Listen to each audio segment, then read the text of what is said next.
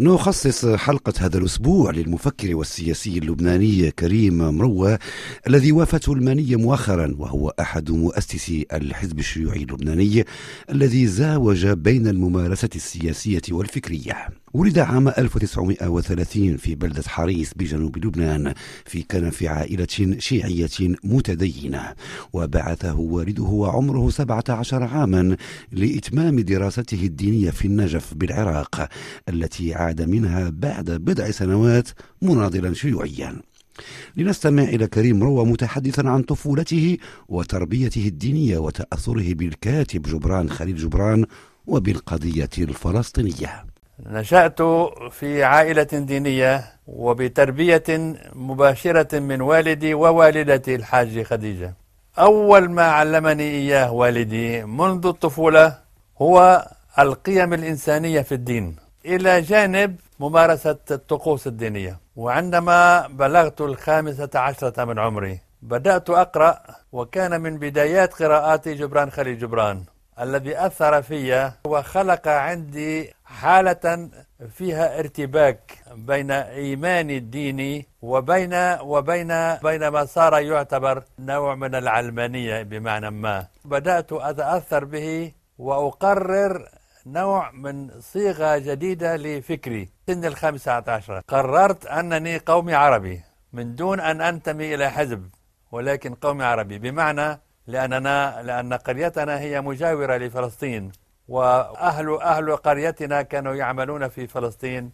فصارت فلسطين بالنسبة إلي إلى جانب القضية الوطنية اللبنانية جزء من جزء من من وجداني يعني دخلت القضية الفلسطينية في وجداني. وبدأت أقول بعد أن بدأت أقرأ جبران خليل جبران وميخائيل نعيمي ثم مثقفين فلسطين مصريين طه حسين وجورجي زيدان وغيره.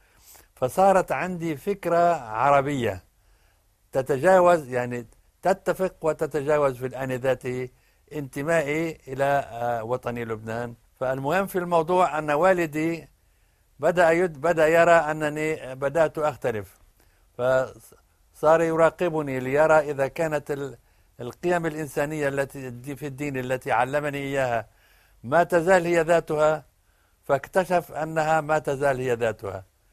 وعندما ذهبت عندما أرسلني إلى العراق في عام 47 لمتابعة دراستي في بغداد برعاية ابن عمه المفكر التراثي حسين مروي في عام 48 أنا ذهبت 47 في عام 48 أصبحت شيوعيا بشكل هيك عفوي آه، احتجاجا على نكبة فلسطين سنة 48 ثم عدت إلى لبنان في عام 49 شيوعيا وعرف والدي أنني صرت شيوعيا فأراد أن يعرف إذا كنت قد غيرت انتمائي إلى القيم الإنسانية في الدين التي علمني إياها. فاكتشف أنني ما زلت على نفس القيم. وهذا يعني استنتاج من قبلي أنا بأن العلمانية ليست بالمطلق معادية للدين.